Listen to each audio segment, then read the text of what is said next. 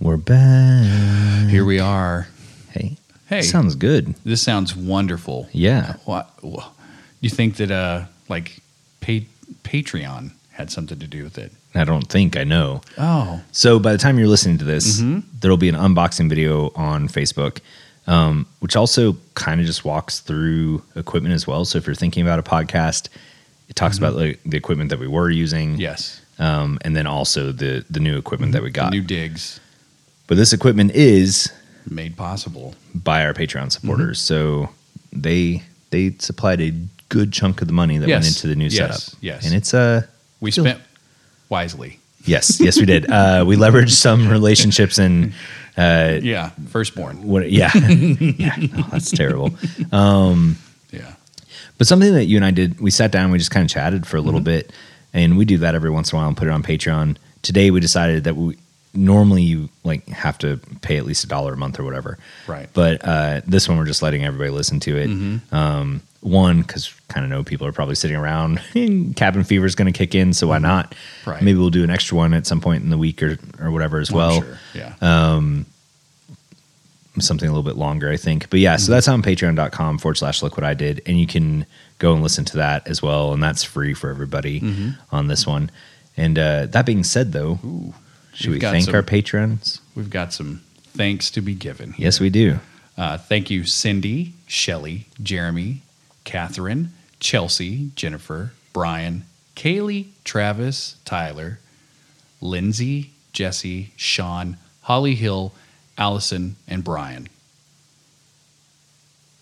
Thanks. Thank you so much. Yeah, the show is made possible by you.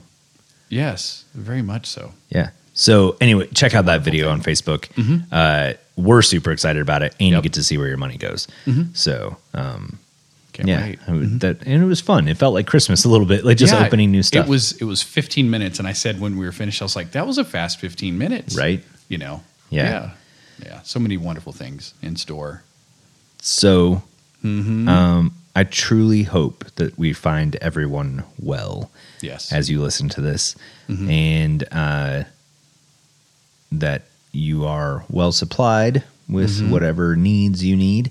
Um, hopefully, this this we want to be consistent in putting out Mm-hmm. the show. yes. Uh, so, because I mean, it's escapism, right? At the end of the day, like, it's just something to kind of take your mind off stuff. I Mm-hmm. Yeah, think. yeah. So, uh, this this episode, I think, is truly special on a lot of different levels. Right. I think so.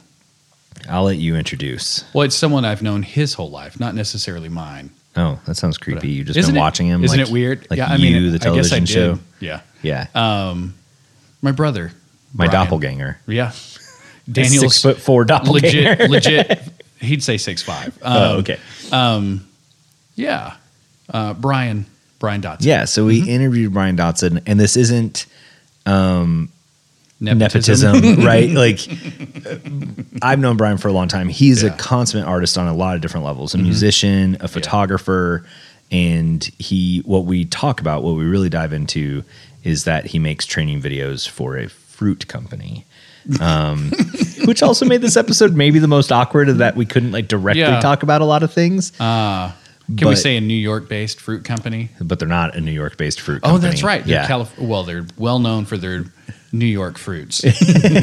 So anyway, that being said, this is a very interesting conversation. yeah. Um, I really, really enjoyed it, and it was just Yeah. cool to have. You know, he was one of our first supporters on Patreon, actually. Yeah. Yes, he was. But uh, I, I really like Brian. I don't, Mm-hmm.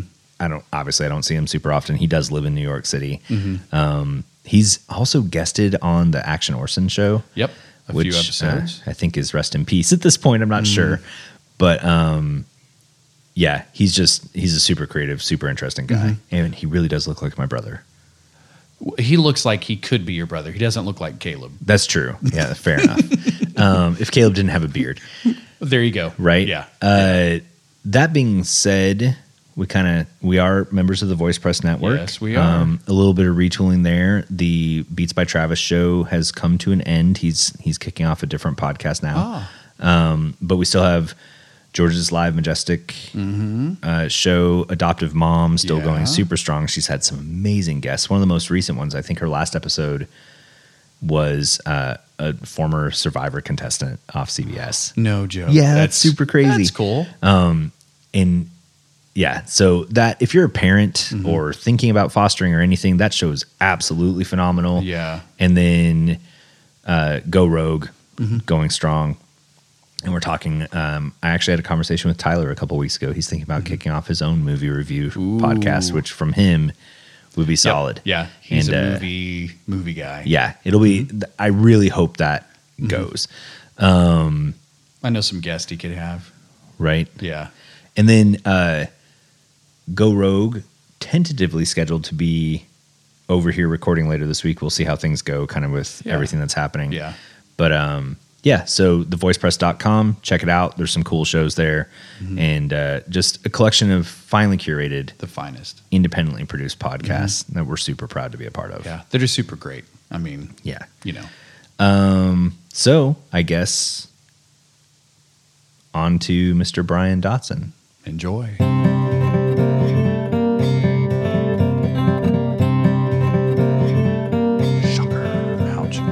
Like it's going to be my duty to keep this conversation on track. Oh, you say that. I think I think we'll do very well. Is it gonna be your duty let's set to- it. Let's let's set a timer. I'm watching the timer. I'm watching it like a hawk, like a chicken. Yeah, hawk. what's your um, Like a lady hawk. what's your limit? Uh, there is no limit, but the less we go way over an hour, the less I have to edit Mm-hmm. out. right. True. The more we keep on track. Yeah. So yeah, let's start with who you are and what you do. Hi, I'm Brian Dotson. Aaron Dotson's brother. Hi. which Hi, I'm Aaron Dotson. I'm I'm Aaron Dotson. I'm Aaron Dotson. this is the most familial episode we've had. It's Dotson in stereo. Yeah, great. Ooh. Wait, are we in stereo? Should I just sit out will this be. one? No. Yeah. no, no, no, no, no, no. I think I'll just be an infinite loop. Because all it's going to be is like us. We'll, we'll start a fight here in a second. Yeah. Ooh, like siblings. Yeah, we'll Yes. talk about how we remembered something differently growing up. Yeah. Um, I have to let him outside. Speaking of Starting fighting, over. the dogs. Look, I'll, I'll press stop on the. That was only forty six seconds. Like you guys started talking, so we had so we panicked. Yeah. Go outside to poop. All I wanted was to play. Do it. Uh-huh. Hello? The official look what I did microphone. Look what I did. Distraction. Sell those online. Look what I distracted. Yeah. LW. Look who I distracted. Let's start with who you are and what you do. Round two. Round two. Round two. Uh, my name is Brian Dotson, and Ooh, I work. Are you related to Aaron Dotson? No, Never I'm met him adopted. before. I'm Yeah, adopted. yeah. He's adopted. Yeah.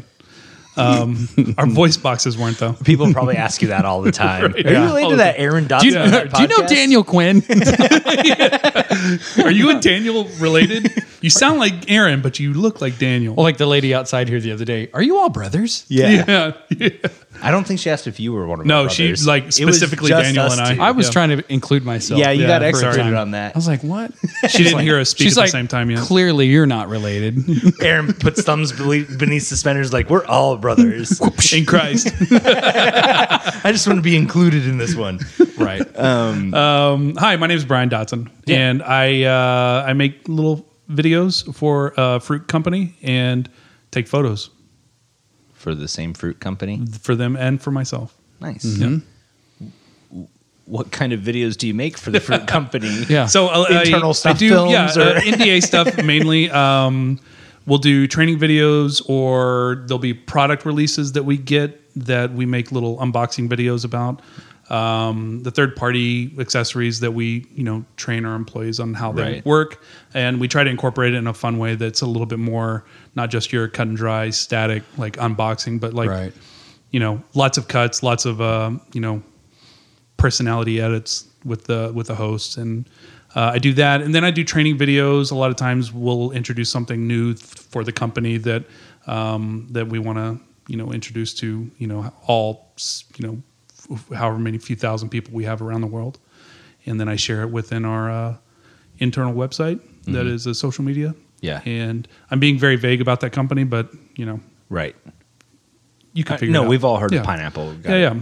Yeah, isn't that what they use on iCarly? It's a Pineapple Express. It's a weed company. It was an iCar. I, wow, wow.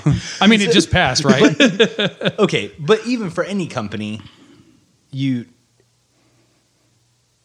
every company has training videos. Yep. But th- this is exactly one of those jobs where you and I are like, who mm-hmm. would have thought? Well, actually, Yep. that's your Right, line, yeah, no. Yeah. Um, you never think about where that generates. From. How do you Yeah. even get into that? Oh well, it was for me. It was just kind of stepping in. I had started at this company in sales, and then every time I saw somebody doing something that was production related, I would step in and kind of like I wouldn't bug them or bother them. I would just kind of like, like, hey, is somebody can somebody grab that? And I'm like, oh yeah, I'll do that, and then grab it. We'll go over there and just basically be a, a grip or a PA or something like that. And then it just kind of evolved into taking photos, and then from there, somebody said, "You do video, right?" Since you do photos, and I lied and said yes, because I'd never shot like You're literally formal video for This anybody. is Steven Spielberg training videos. you broke into the production facility. You're like, yeah, I know how to run a camera. I Yeah. can do it. Did I No, mention I, I- wrote a story? Uh, I somebody took that kindergarten class photo. I, I can do this. no somebody somebody just assumed that I knew photo that I knew video as well, and I just said yes, and then panicked, and then watched as much videos as I could online, and just kind of did the mechanical math of like this translates to this from photo to video, and then just learned how on to edit in a nonlinear editor, and just went for it, and uh, here I am. I've been doing it now for seven years. So now, It's been you, a lot of now fun. you actually know the job. now I faked your way actually now it's it was one of the things where I decided that for me to be able to do it, I needed to be ubiquitous. And when they thought of who is the person that we need to get that, I needed them to always think Dotson right. needs to go do that. So every time there was a, if it was design, if it was a newsletter, if it was anything, I was like, I'll do it, I'll do it, I'll do it. And they've sent me all over the uh, United States so far. Um, and yeah, it's a lot of fun. I, I enjoy it thoroughly. And it's a role that doesn't exist in the company. And yet I still get sent all over the country for it. just made it, Yeah. exist, kind of exist. Yeah, it's a lot, a lot of fun. That's- Met thousands of people doing it too. So, what is that process? So, somebody somewhere is like, "Oh, we need a new safety training video Yeah. because a procedure changed or something," Yeah. right? Um, what does that process look like?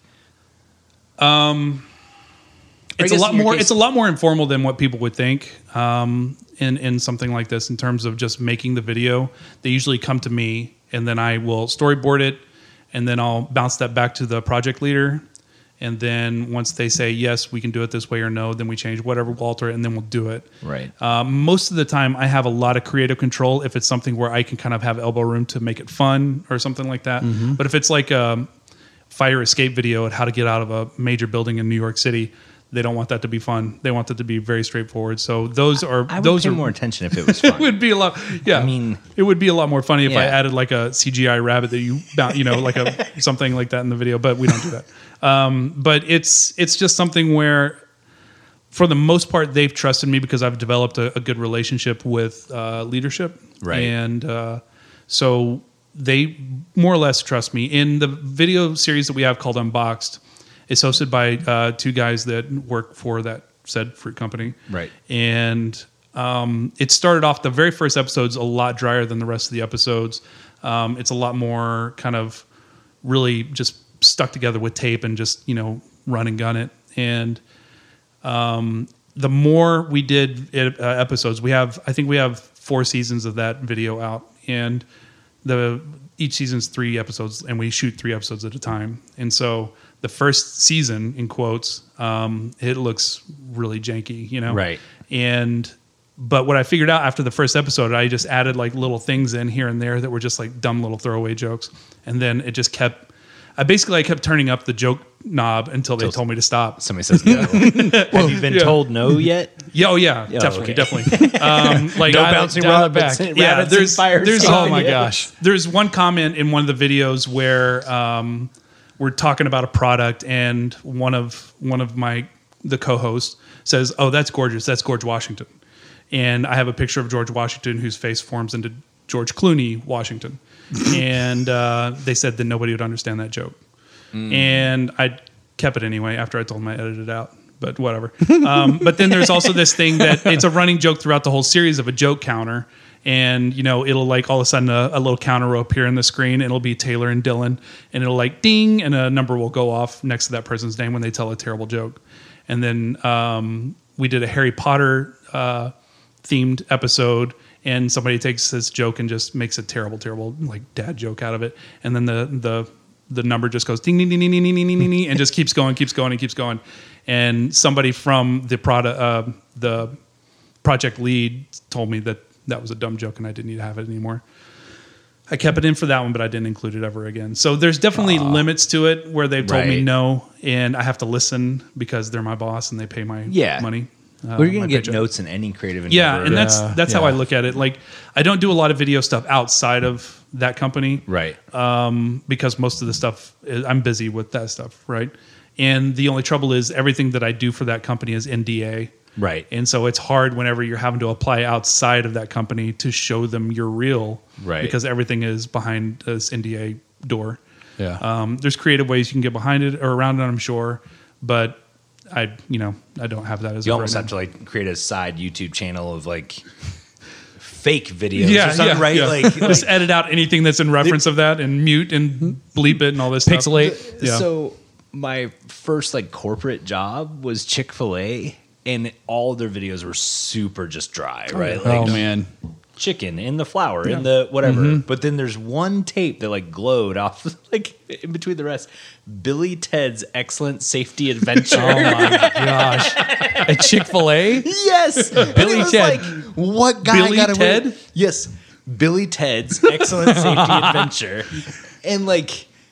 I've never forgotten that video. I remember the stuff in that video Oh, yeah. because Oh, my everything gosh. else was just like, uh-huh. Well, see, in that, yeah. and I've never had another company before or since that I can remember that has been willing to like play with it a little Right. bit. But I think it actually sticks better because Yeah. you know, Yep. what six hours of onboarding or something, and it, it, like you're just your mind starts to just go. Oh, yeah. It's just Yeah. the same Yep. Yep. thing over and over. Um, and that, that was my approach to that too is Yeah. is i've gone through a lot of training and i will give this company credit for giving me that ceiling to like you know try some stuff out and Yeah. do things that i've never done before mm-hmm. and really experiment with jokes and just visual gags and all that stuff because these videos for the most part in that series in particular there's a ton of on-screen visual gags that are just throwaways just like one after the other like they're just constant um, You're like if the I new was, girl of safety videos. yeah, I would say like Tim and Eric, kind of, mm-hmm. but not so like. You I was know, referencing VHS. something I knew, but okay. Oh yeah, yeah.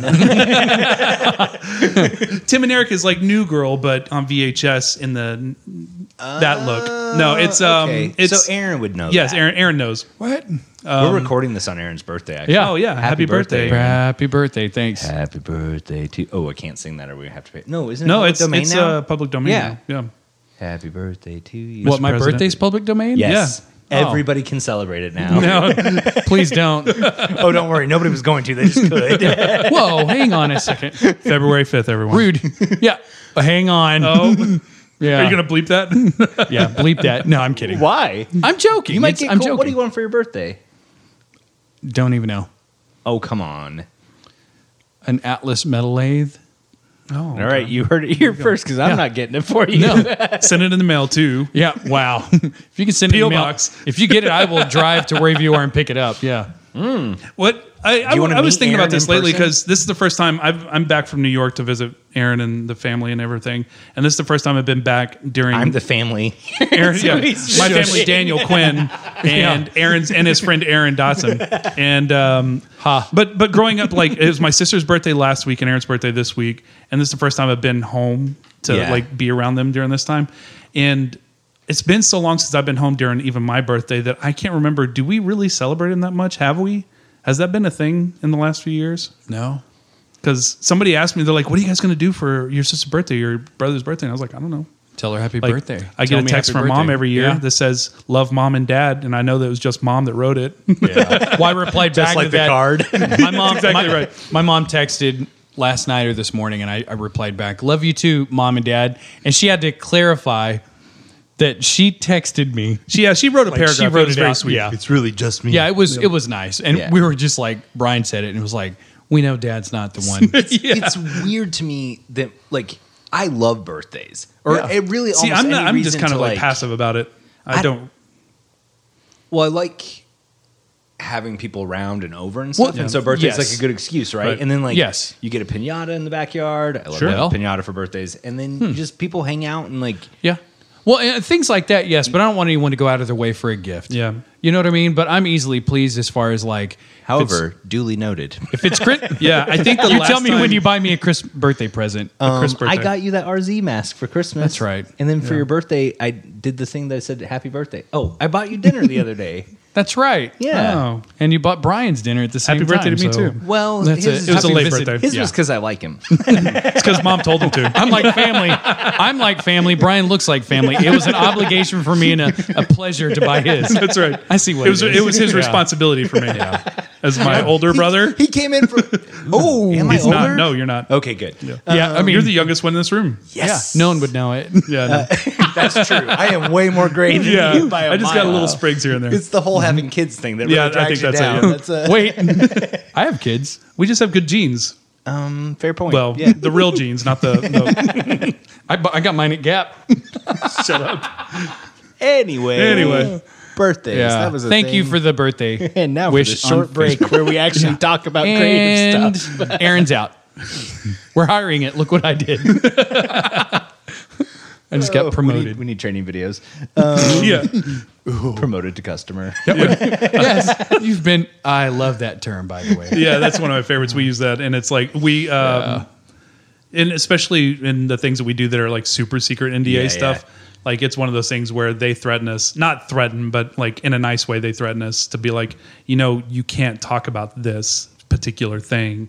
And we've had one of those major in the last year that it was it was a device that was released, but we got it three months before everyone Right, did, right. And before anybody got to put their hands on it or try it out or whatever. And we got to like take it out, test it out, put it on, show how it works, Right. and all this stuff. And there was express detail written to us in constant emails about the certain project number and that this cannot leave and you cannot talk about it, even with immediate direct, you know, res- Right. uh, reports. And it was just like it was one of those Dang. things I'd never been so nervous about a thing. And like everybody knew what it was when it arrived because it had my name on it and it had the thing. And we were like, oh, we got this thing. We don't know what it is. And then they some announcement was made public, and then all of a sudden we get this thing, and everybody's putting two and two together, Yeah. and everybody's asking me, and I'm like, nope, it's not Can't that talk. thing. But everybody guessed it completely right with what it was, and I just had to lie and say, no, no, it's uh, this other thing, and So you felt like you were a part of the government or the I CIA felt like I was or the- part of a, like NASA. a- I felt like I was the lowest rung on some like super top secret thing,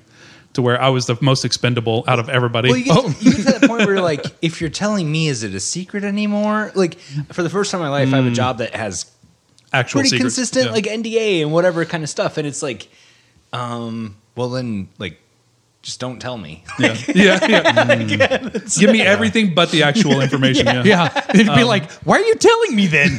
Let me Don't relate you- it as a breakup story later. Can't keep a secret if it never was a secret to start. well, I, that is probably one of the best analogies I've ever Wait, heard. what? What was it? the breakup, breakup story, about the thing he was talking about earlier. Oh, yeah. because I was like, you know, Caroline's like, "How's your day?" And I'm like, I can't talk about it because my Car- like my wife cannot keep a secret. Hold on a second. Is this what?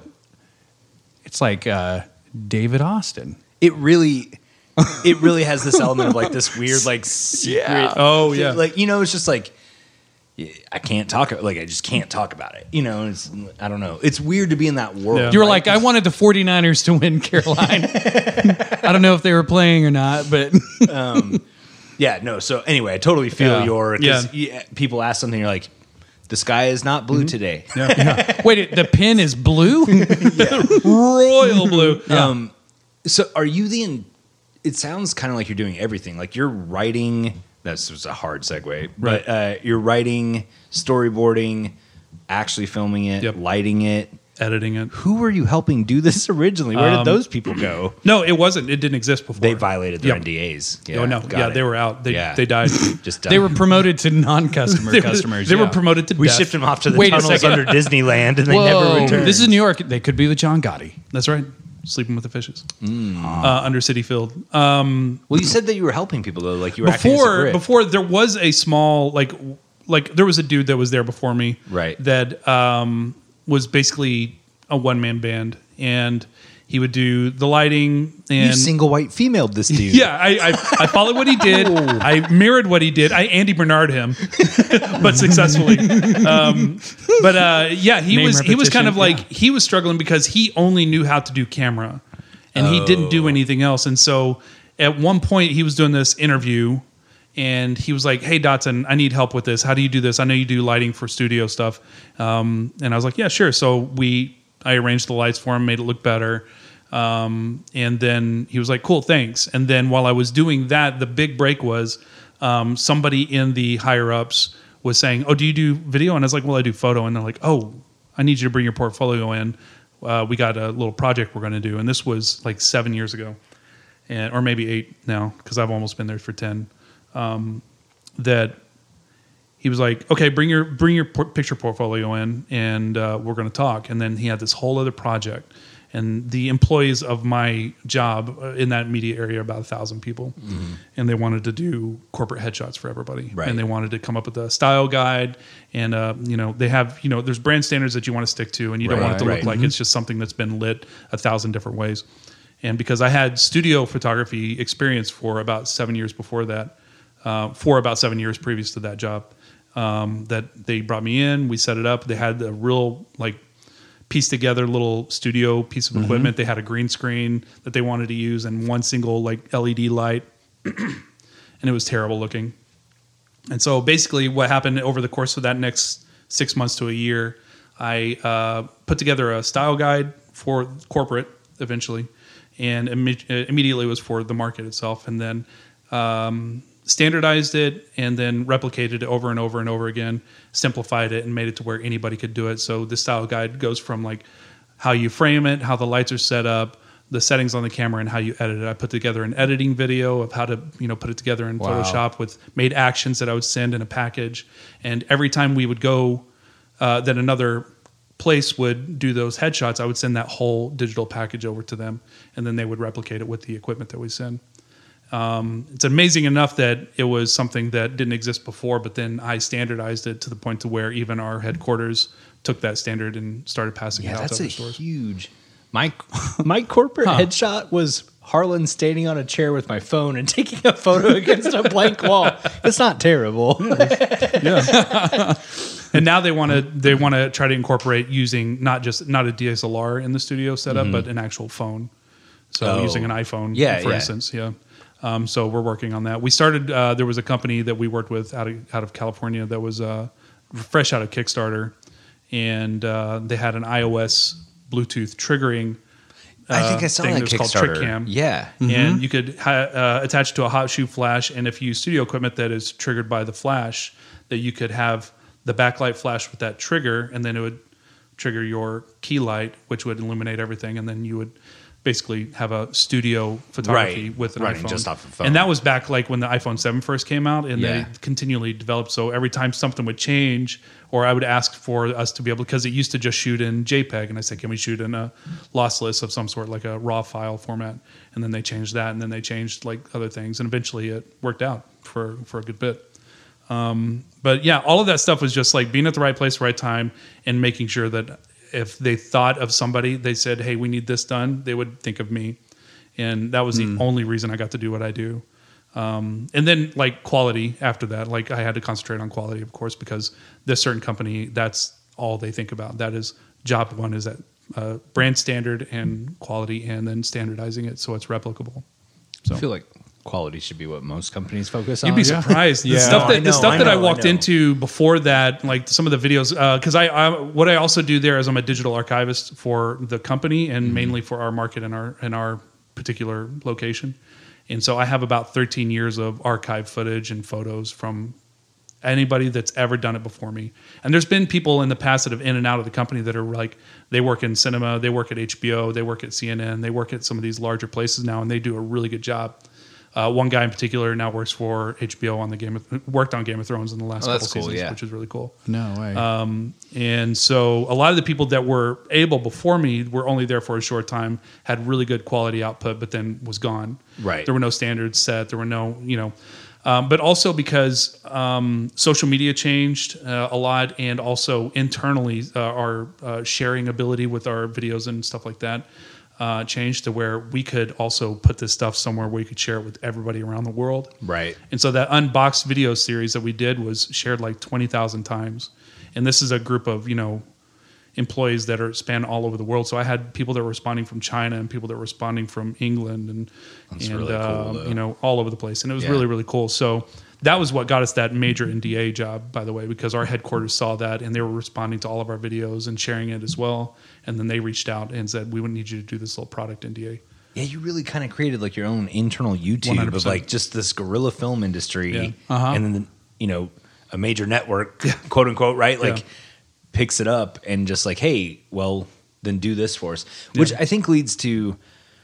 So I th- see three ways forward out of like on this path is this is what you do forever, Mm-hmm. right? Like for um for the company or whatever it seems like this is almost an opportunity where you could like how would you replicate this for other companies right, Right. Mm-hmm. like that like um i worked for a company so when you're listening to music in a store you know Yep. there's a person or a company that you pay to compile that playlist and i worked for Mm-hmm. a company that had an internal guy that did it and he was really good at it It was really good. and he just one day was like and now i do this for everybody and he worked in you know city of industry in california and like was around a lot of Mm-hmm. like startups and stuff and so he just create created a company where he Mm-hmm. did that thing Yeah. um, and then I think, and you kind of touched on this a little bit. The other option is like, okay, I've got this stuff, and now I want to go like maybe more creative or right, like content creation Right. type stuff. Um, what are you thinking about that path or? yeah that's that's something now that I, i've had these other job offers or like interviews where i'd go to other companies and like hey i do photo and video production We're thinking about making a YouTube channel. So sure I don't, sure Yeah. yeah do you have good insurance um, we don't pay either. so- I will. we have amazing chicken noodle soup when you don't Oh, feel well. okay. Do you like stickers? Um, we have some Ricola. Wait, if you We get can sick. put some Robitussin on Hold it. on, Daniel. we have something that's worth more than money. We have exposure. Oh thanks Oh, exposure yeah. bucks We could give you an actual exposure coin.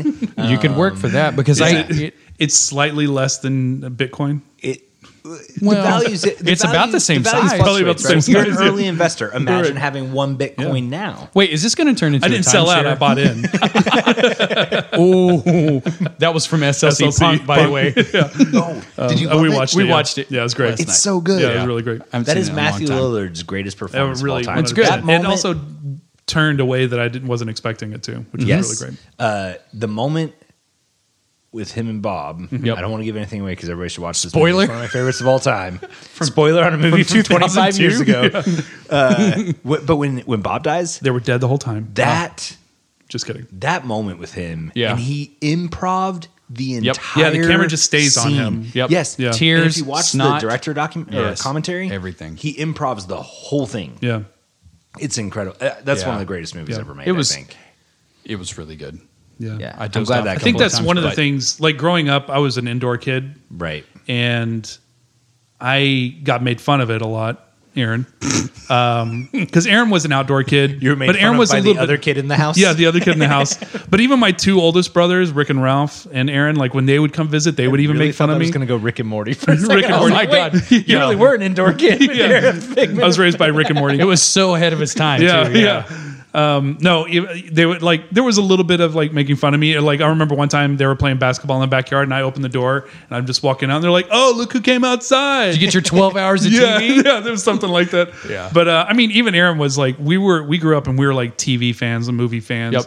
and that was one thing that I know you've talked about it before is we didn't know that that was an option to work in as an adult. Mm-hmm. It was always ministry and construction and that was it. And so when I thought about photographers, I didn't know that was an actual job. Yeah. Graphic designers, I didn't know that was something you could do. I knew somebody did it somewhere, but I didn't know that was like a high paying, good paying job or something that you felt fulfilled in. And so it never crossed my mind, even through my like through my mid twenties. Um, it wasn't until I got my first digital camera and I was like able to kind of experiment with it and was able to like kind of flex my creative muscles a little bit because we'd been in music. Uh, Aaron and I were in a band when we were in high school. Uh, I was in a couple bands after high school, and you know was into acting and was doing all this other stuff but it was all stuff that you would do as a, as a throwaway as a as a, like a like a little kind of fun side This isn't gig. forever type this is thing. yeah this Yeah. is not something you do to get paid this is Your something you do are for like, so fun what's your plan Yeah. in three years? Oh yeah, kinda when I told that's when not I told my mom and Yeah. dad what I was going to major in in college, um, mom and dad both said that I should think of something else. Oh. And it was history and psychology, and you know, jokes on them. I dropped out twice, but my mom one day was like, "So, uh, what what's your plan if this band thing doesn't work out?" And my response was, "It's people like you that Oh keep my people gosh. like me down." Yeah. you know, like, and she uh, still let us practice in that tiny bedroom. To be fair, she wasn't wrong. yeah, oh yeah, yeah.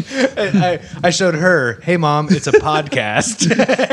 It's a little bit of everything I wanted 20, to do. 24, some 25 some odd years later, it's like, ha, now two people. wait a listen. second. Now two of us are losers together. Hey, well, Aaron was around for most of the music Oh, yeah, stuff about too, to say, really, end of June. Aaron, Aaron's been around for the uh, long, slow fall, well, you know, they say it's all downhill from here. right? yeah, that's right. Because that's the easiest to pedal on. and it's more fun.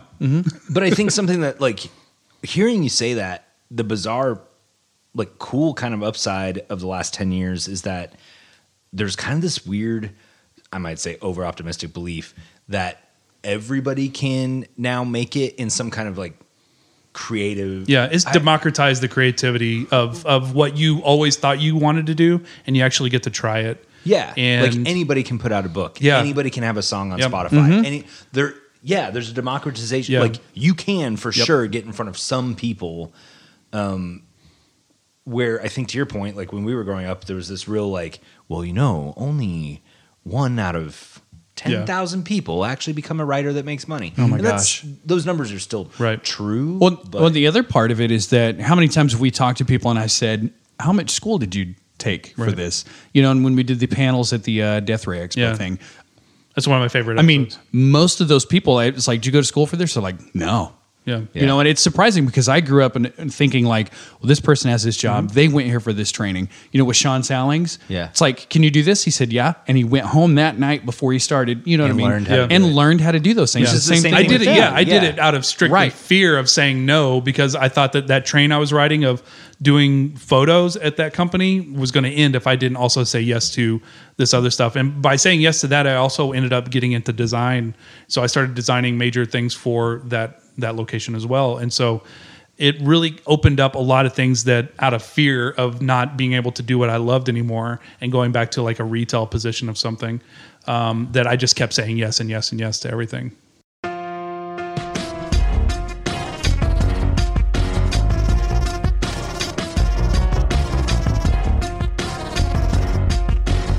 the ishy bishy spider crawled up the water spout.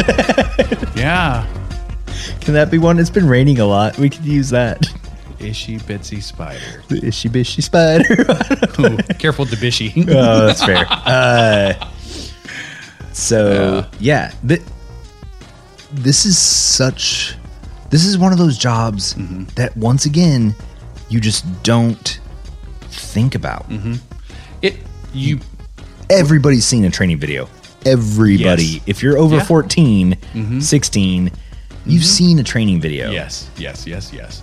These are, you know, something we won't be able to share, and he won't be able to share. But I've seen them.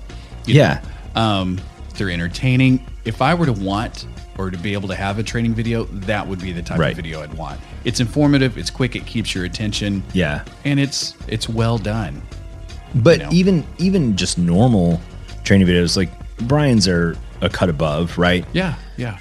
But you just don't think of that as being a job You're right. somewhere. Mm-hmm. And so I think that's what makes this kind of cool is like who, you know, if you're working for a company and you want an avenue for that creative outlet, who does make the training videos? Who makes the the meeting videos? Who makes Mm-hmm. The like how Yeah. how can you be involved in that? Like your company almost no matter the size probably has some kind of media associated with Yep. it, right? and it's the behind the scenes Yeah. that you just. I'm sure if you work there, you just take it for granted.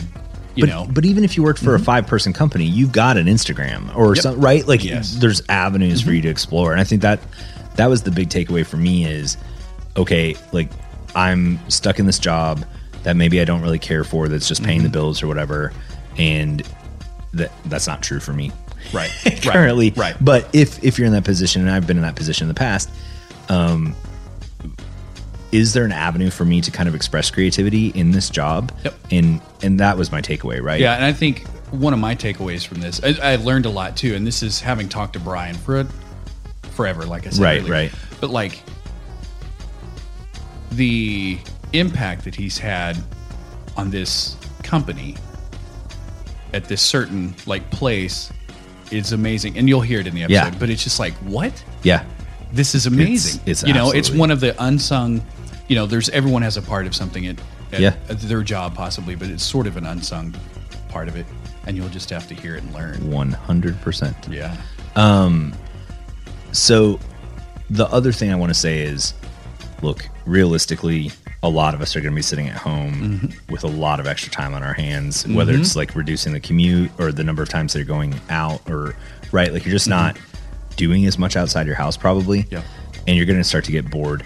Um I I think, you know, we have 46 episodes of this show or whatever Mm-hmm. Um, it would be fantastic if you would share this show with the people around you. Please. Because I know I'm going to be looking for stuff to listen to, Uh-huh. right? Like, same. um, and nothing is more impactful than your opinion Yes. to your friends, Yes, right? yes, yes, So yes. if if you would do that for us, it's something that's totally free, that's beneficial to everybody. Mm-hmm. Um, you know, we have almost 700 followers on Facebook now. It's crazy Yeah. Mm-hmm. to think about. Not that long ago, it was like 300 or whatever. Yep. Um, that's still not crazy big numbers, but like if every single person on there told one other person Mm-hmm. Or two other people. and they followed it, Yeah. like just think how fast that would grow. Yeah. Right. So that's what we're looking for from from listeners this year. Is like the easiest, most simple way to support is just to share this show with other people. Yes. Um, super proud of the accomplishments that we've made.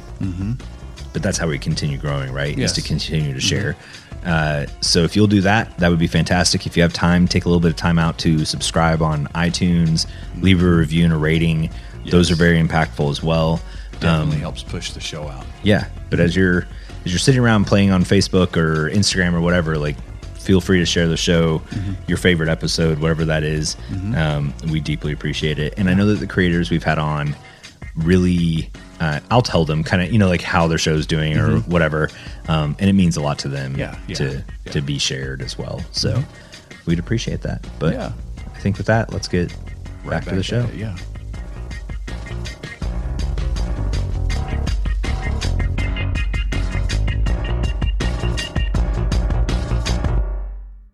How do I frame this up?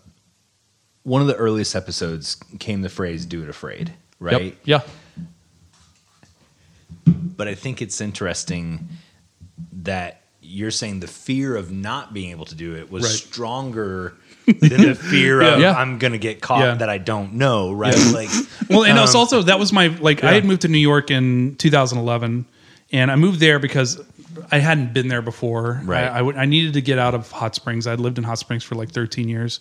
I moved out. I moved out of uh, uh, mom and dad's at 17, and went down to Hot Springs and lived there for the next. You know, I w- at that time I was also in the ministry. I was doing a lot of things around that. So ministry.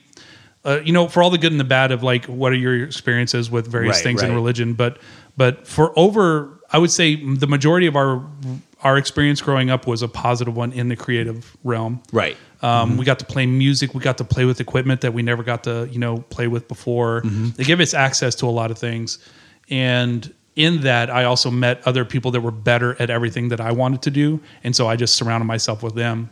Mm-hmm. And so I always feel like that's always kind of what you should be doing in the first place. You never want to be the best person in the room at something. Agreed. And because I don't learn anything if I'm the leader, and I can lead people, but I don't want to be the leader. So always try to make sure that there's somebody better than me around, and I'm always asking advice from people, and always Yeah. I build better with a team than I do by myself.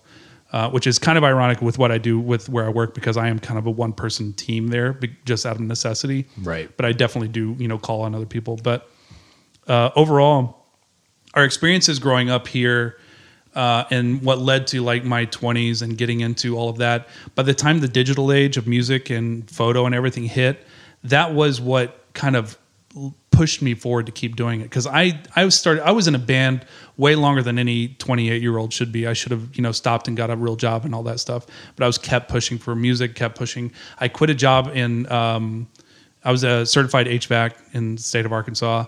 Was making pretty good money, um, and quit that and took a pay cut of half to work for this little rinky dink uh, photo company that took like sports photos and senior photos and stuff like that.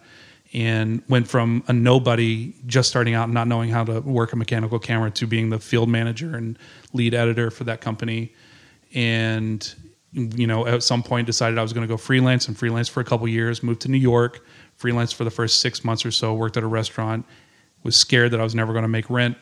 And then all of a sudden, this company, this corporation offered me a job, and I'd never worked for a corporation before. And I said yes to it just for the paycheck and the insurance. And it was at that point, after working there for about six months, that I started seeing these opportunities that I needed to take advantage of it out of fear that I was going to lose some of the creative motion, forward motion that I had, and just kind of like end up in this like pigeonhole of just sales, sales, sales. And which is easy because we've all done it. I know Right, uh, yeah. everybody here at this table has Yeah. done it. And it was just a need and a fear of losing what I had worked so hard for for most of my life to accumulate. I'm not the best photographer. I'm not the best videographer. I'm not the best editor. I'm not the best musician. But the job that I do right now also allows me, like, I write a lot of the music in, like, just mm-hmm. in GarageBand through like a MIDI keyboard. Right. And it's all like, you know, synthy stuff. It's all something that is pretty easy and simple, but it's something Our that outro. also it's also something that like I have I have a file of like 20 songs that I've written for various uh, projects that we've worked on um, that I'm really proud of. Right. And the the the unboxed videos, the training videos that I've had a lot of fun with are stuff that I never thought I would ever do in my 30s. And it ended up it was something that's incredibly fulfilling and it's something that sparked something in me that I would have never done without that digital revolution of creative works like uh, various medias of music and video and photo. I think it's really cool that you found a way to like g- take your passion and find a spot for it in the reliable everyday job, right? Yeah, in Because- a well-established company yeah, too. because a lot of us, well, that's Yeah. that's the hat trick. Yeah. but, yeah. um, I think a lot of us feel like we have to make that trade. Like I remember the time. I don't know if you were in the band at that point, but I sat down like, and it was just like, I have to quit. Like I can't, Mm-hmm. I can't do this anymore. I just have to focus on like working now. Yeah, making more money. Um, and I was good at business. Like I was good at selling stuff and and and I've had a great career in doing that. But it's also caused me to like have to figure out how to express creativity Yeah. in another way, right? Yep. And um and and fortunately that resulted in this. Like I mean it's good. And and I you know maybe one day like the company I work for might need a podcast. Who knows? You Yeah. know like whatever that thing Yeah. might be. Um and you're kind of building those skills together. But um yeah, I think that saying okay, I've got to do this cuz I've got a paycheck. But I see this thing around the corner down the hall that I think I could do right like and you Yep. figured out a way and I think there might be more opportunities there than people expect because even like the company I worked for before is a fairly large corporation, not as large as the one I work for now or the one you work for. But there were still some moments where I was able to kind of introduce a little bit of myself into it. Um, and they always responded well to it. It was just taking the risk of saying, Hey, I have a voice.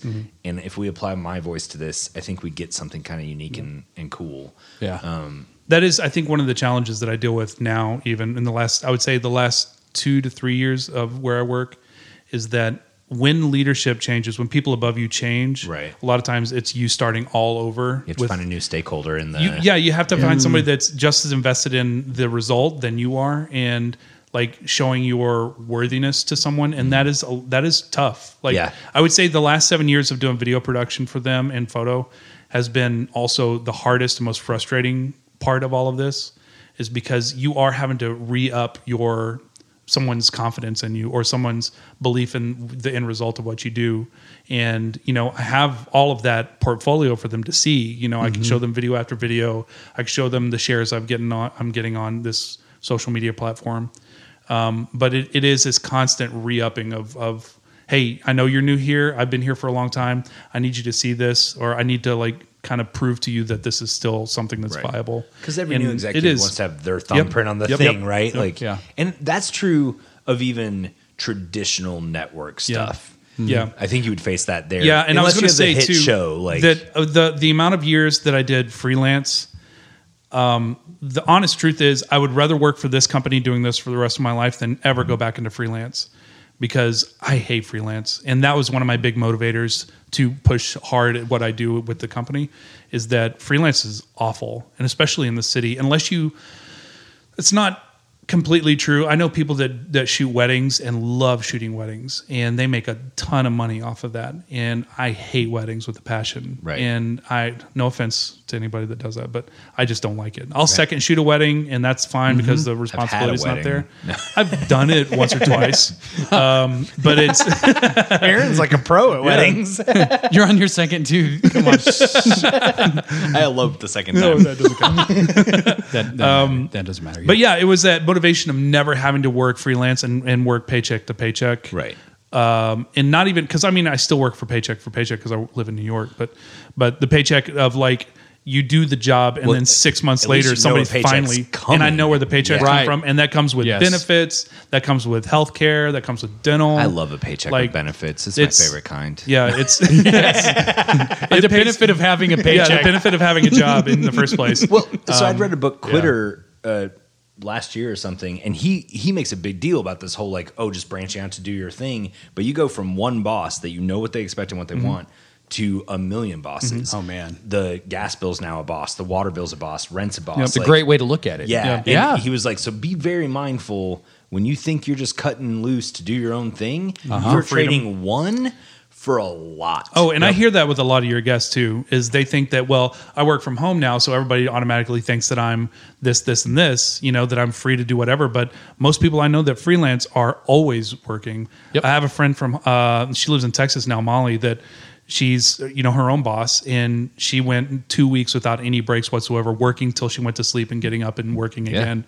And you know she had maybe like one day that she was able to take half a day and have to herself.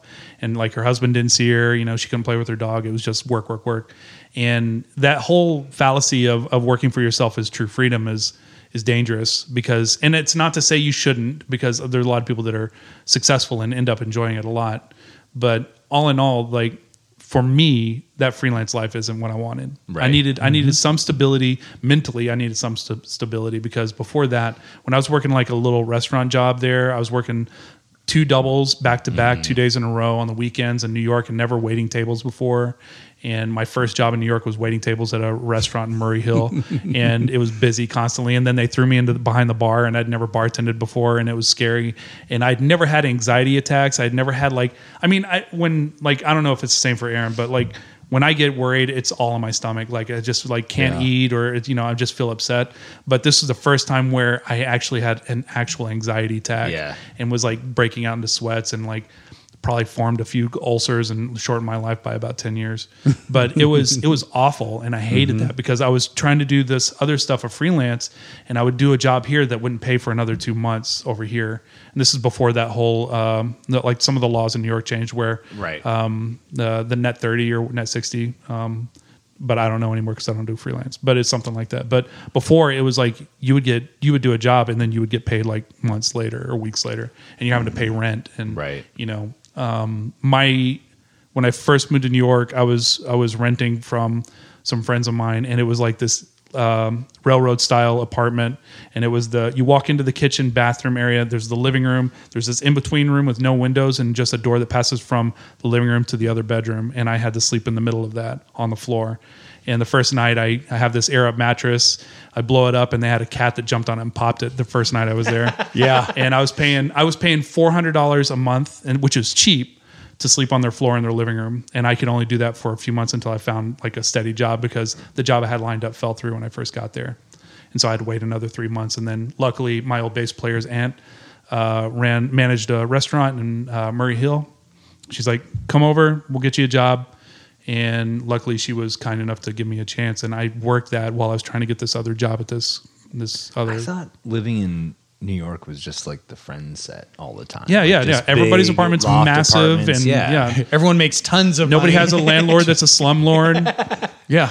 Let's all meet at the perk. Yeah. I- like even if you have the worst job in the world, you're not putting in more than 80 hours a week, which still arguably gives you about 20 hours a week that you could do something that you want to Sleep. Yeah. Right? Like Yeah. it's not it's not bad to have a 40 hour week job. no. Right. For me, it's not. And especially. that, I think for for me, Yeah. I mean, that's something we've talked about a lot. Like, I don't think this podcast would exist if I didn't have, uh, for me, if I didn't have consistent income coming in. yeah. Or Because- consistent hours. Yeah. Right. Yeah. Yeah. Like, uh, fair. Some Ish, control yeah. over that too, Yeah. right? And like, but how do you fund a website? How do you right? How do you Yep. do some of this stuff to even do the freelance part of it? And so, um, the job to me, especially my previous job, new job is way cooler. But previous job was just like, this is the thing I do to pay for the other stuff to happen, Mm-hmm. and I'm going to really throw all my energy and excitement into this Yeah. because that is what is feeding me as a human being, you know, and.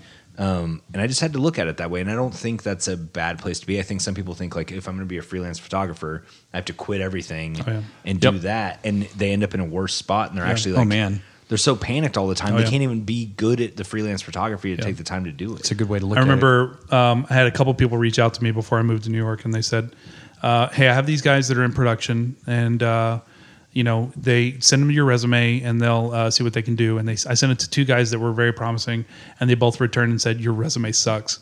and I was just like, because I had worked for one company for a long time, Yeah. and then I worked for this other company for a short time, and there wasn't a lot of like in between or anything like that. And it was it was what counted against me when I moved there initially. And for some people that you know maybe they had a bunch of money set up, or they come from money, or they you know just sacrifice you know tooth and nail to be able to you know start from scratch and do this thing.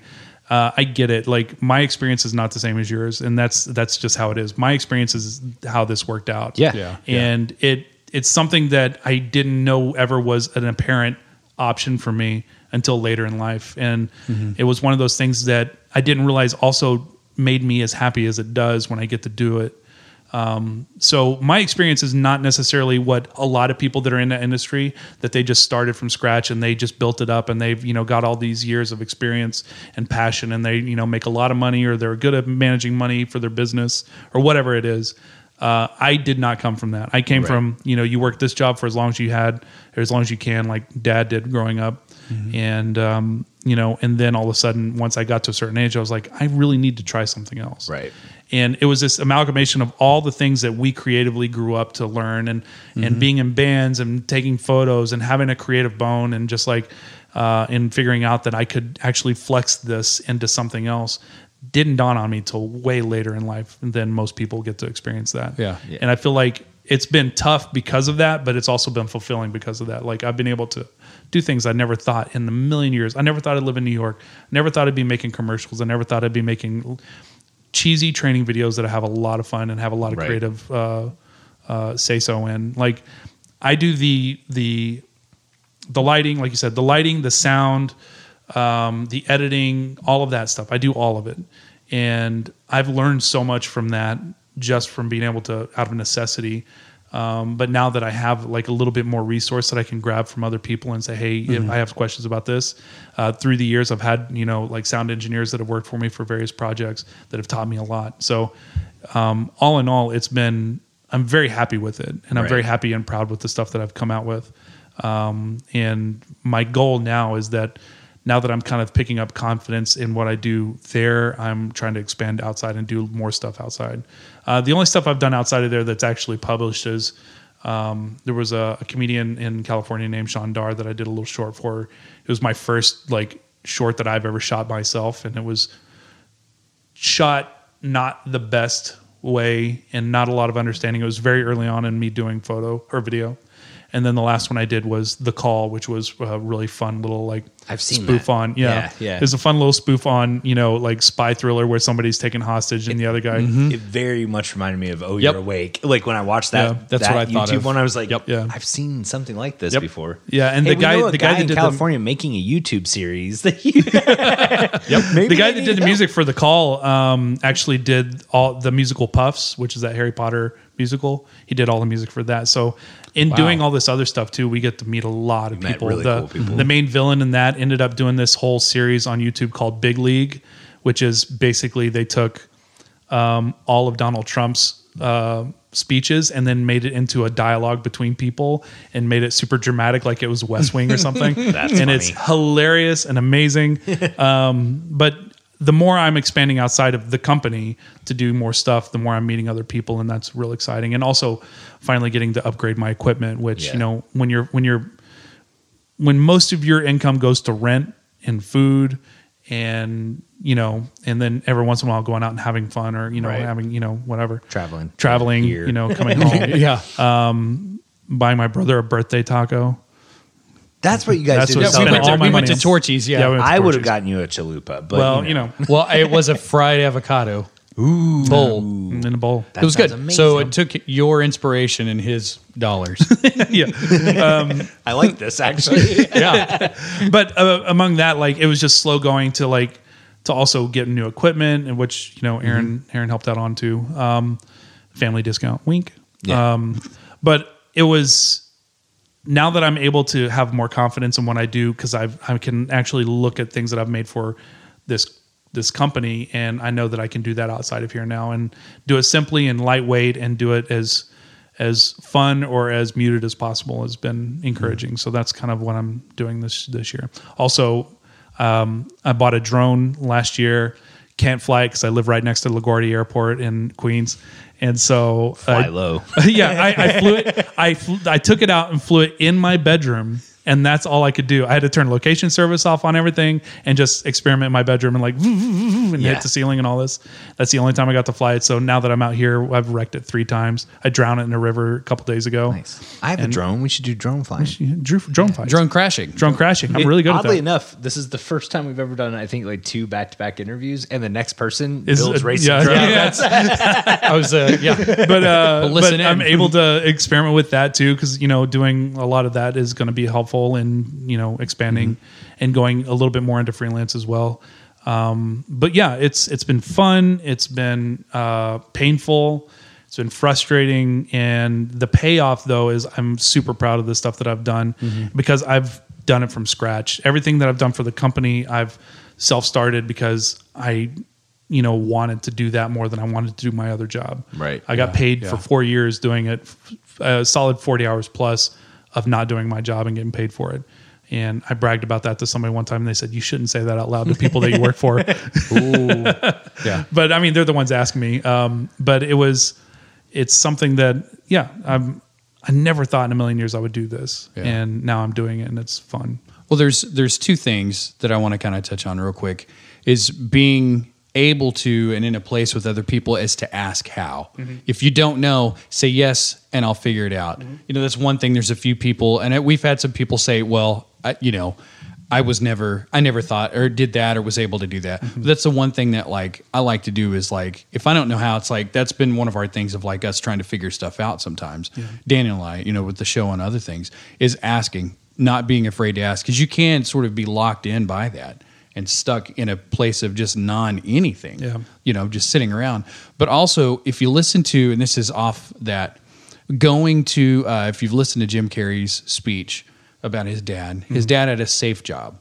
And that was sort of the, you know, the, the way that we all grew up is like, you do the safe job, you do the thing. He said his dad was one of the funniest people in the world. You know, Jim Carrey says it. I'm sure there's a whole bunch of truth to it, you know, but he should know. But it's like, you know, in him, in his life, Jim Carrey's, you know, like of doing we all know what he does, but his dad going with the safe job, thinking it was safe for his family and everything, ended up losing it. I believe he was an accountant, but it's it's one of those things that I have to think about on occasion with with certain things that I'm doing. Not that I'm making money from it, but like doing something more creative outside of that. Because, I mean, I've also had a non-creative job, and I have a job that is sort of now, but I just supervise. But it's one of those things that you go in and you do the expected thing, and then there's a part of you that just longs and cries for something else. And you know, if it's music, like with Daniel, that's how we met.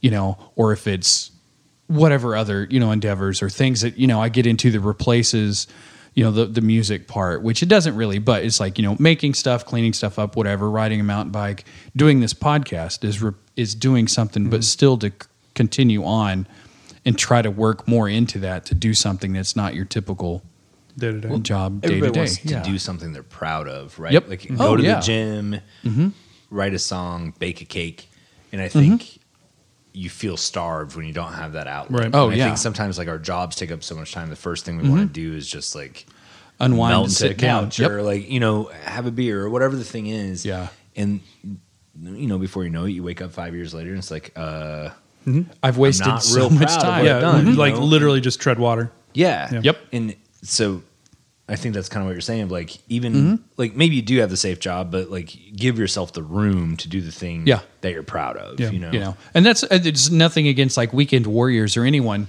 doing that you know we were at harbor freight today and i was talking about you know the tools it's like there's a lot of stuff that they have that's is worth do, using on the weekend so you don't have to go out and buy Yeah. like the best camera the lenses the best mics obviously by what you know what, what we're doing but it works and we're you know putting out a product that we are proud of. And other people get on board with that because they're either related or their friends or friends and relatives have told them about it and people jump onto that too. That's one of the things I've gotten from your podcast a lot, and it's that um, there's the uh, imposter syndrome thing that a lot of people have talked about. Yes.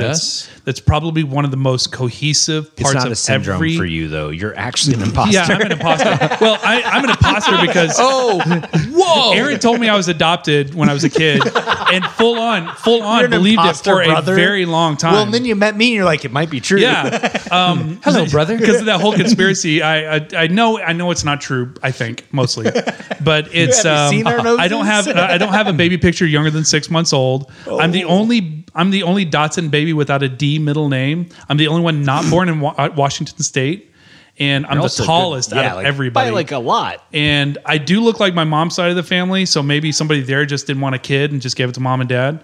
Um, I don't know, but mom says she remembers carrying me, but she could be lying. wait when she says carrie Yeah, she meant literally. For, for Aaron's birthday, I'm going to buy Brian a 23 and Me test. oh, that was one thing. One time, uh, my sister was getting into Ancestry.com and she was sending us all the vials to like, you know, swab our mouths and Right, send right. it in.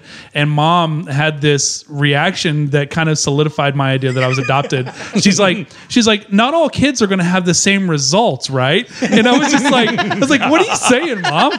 Yeah But, uh, what were you saying? Imposter syndrome. Oh, imposter Yeah. syndrome. Yeah, yeah, yeah. Like a lot of the guests that you've had has kind of helped me to understand that I'm not the only one that's struggling with whether or not I'm good at something, Right. and that it doesn't matter if you're not good at something that you just need to do it. right Um, I think um, I can't remember who the first one that I, I listened to that said that, but Olivia but it's it's a, it's this kind of like through line with everybody that creates, Mm-hmm. and that I I think at any time if you ever move past that to where you don't feel like you're an imposter, uh, maybe you start needing to like. Uh, reanalyze how good you are actually because I feel like I know a lot of people that are that are not good but really talk it up like they are. Yep. Maybe they maybe they're overcompensating for sure. Hi, but my name is Daniel. but it's like it's like I know most people that are insane good that never think they're good. Yep. Right. And they put out some of the stuff that I would be just thrilled to be a part of or you know Oh, man. Um, but also one of the things Yeah. that I'm also I'm very excited for a lot of times in the film industry in general because I've only done like low key like PA stuff and other other stuff. I worked for a production company that did blues documentaries for a couple years, and that was a lot of fun. We got I was a cameraman for the Steven Seagal interview and got to ask him questions, and that was weird. Um, but the one thing that I've noticed in certain industries that it's also people that are in that same industry that are maybe above you or have more ex- experience aren't always willing to give you advice or, or let you lag, you know, tag along to kind of like learn something. Um, the one thing I'm thankful for with the company I work for as well is I have never met somebody that's ever turned me down when I have a question or need, you know, advice on, you know, a creative aspect of it or something like that. There is a resource for just about every aspect of what I do. Yeah. And that is something that if you can ever surround yourself with people that are willing to teach you and tag along and you know as long as you're not being a nuisance about it and you're just like there to kind of Mm-hmm. learn and watch um, surround yourself with as many people like that as possible people that are better than you and are willing to teach has the, been my biggest benefit I think that might feed the imposter. What I was going to say, the imposter syndrome thing is like these people that are truly amazing generally are surrounding themselves with other people who are truly amazing and Oh. they feel inadequate comparatively, but Oh, yeah. that's what's driving Yeah. their yeah their output, right? yeah i think so Um, I, mean, I, I hadn't thought of that before, but I think that may kind of. I mean, I definitely think that self-inflicts That it, definitely right? makes Like, a whole lot of yeah. sense. I've never Yeah. thought of it that way either. Yeah. I mean, you could either count yourself lucky or count yourself as an imposter. Yeah. Well, like of in um like when Aaron and I were in a band, we were teenagers and we recorded in this little garage and by uh, by a guy that was a chicken farmer and Mm-hmm. it smelled so bad over there and we recorded some of our first demos that were all covers of some other band and maybe a couple originals and we just thought we were the most awesome. And then i get out and i start doing other things and i get into this band that the last band i was in and i was the worst one in the band as far as talent goes. And i'm the most proud of that even though i was the least talented person in that band. And even now like like aaron's kids will have that cd in the car and pop it in and they'll start listening to it. And they're, or they'll they'll snapchat me while they're listening to it and i'm just it makes me so proud that somebody else really likes it.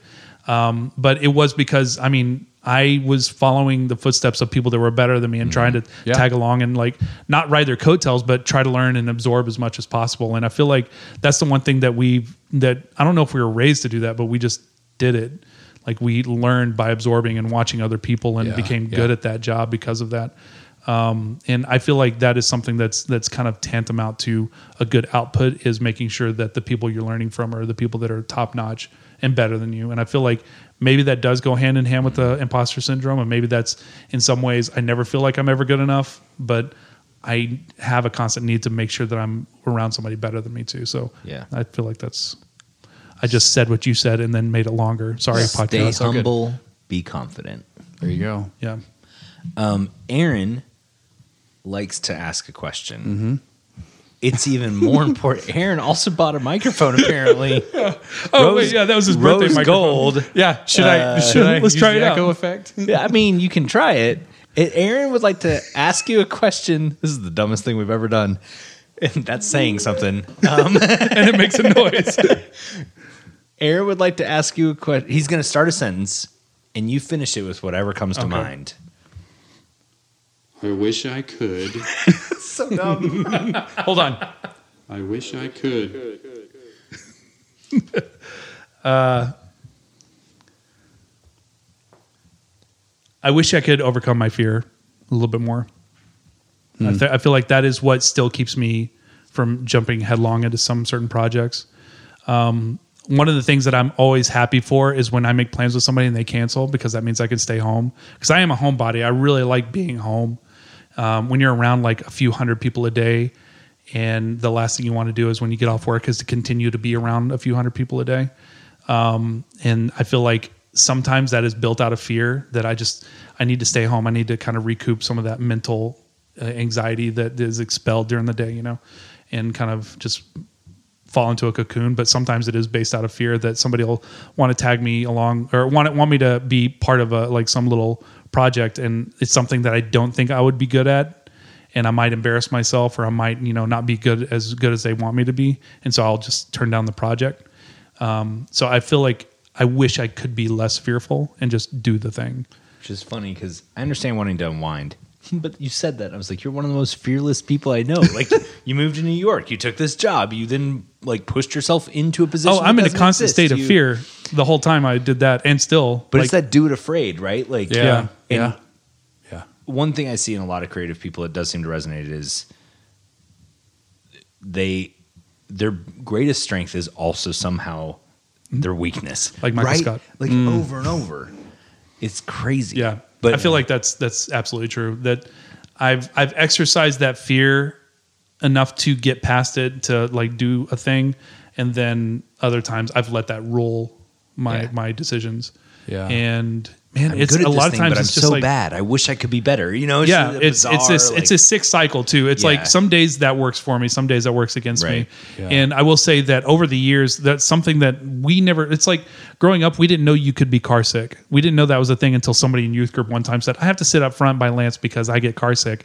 I'm like, okay, I think you're making that up. Yeah. And it was the power of suggestion that all of a sudden that I realized that was a thing that I thought maybe could I get car sick, I never did. But it was still Same. that it's, it's Yeah. that same thing. It's like the power suggestion means that if if I see if I even think that that's a failure, then I'm gonna just automatically say no to it. Um, whereas I know that I can do it, and I just still say no. And so I feel like that's something that I just really need to get out of my head. And the idea of having anxiety was never a thing that I ever thought I could have Until until, I had had it. it. And then when I'm on the job and I have anxiety and I'm in the middle of doing it, man, I just work through it and it works out fine. Yeah. That fear helps me be super prepared. It makes me be overly prepared sometimes Mm-hmm. where if something happens, I can I can just run and gun and just switch things out. And you know, I'm good at learning on the fly, but I'm also good at um of uh if something goes wrong, if something yeah. goes Yep. wrong, I can I can switch to something else and keep it going. And um, that's something that I know I can do. And other times when I know that that's going to be something I'm going to deal with, I just shut down. Yeah. And if it doesn't feel safe, then I'm just like, oh, I'm good. And it's dumb, but because I'm getting in my own way. Well, you could be I'm confident the boy what who blocked do, his own shot. but also fearful of failure. Yeah. You know. Yeah. Do it afraid. Do it. There you go. Motto. Mm-hmm. Thanks for hanging out. Thank you. Yeah. Happy birthday, Aaron. Glad you flew in just for this. Yeah, just for this, I my arms It's like are the tired. third or fourth person to do that, right? yeah, yeah, Yeah. We're a All the way big deal, from New man. York. Do it afraid. yeah, yeah. Look What I Did is produced by Aaron Dotson and Daniel Quinn. Sound designed by Daniel Quinn. Our digital director is Heather Hill.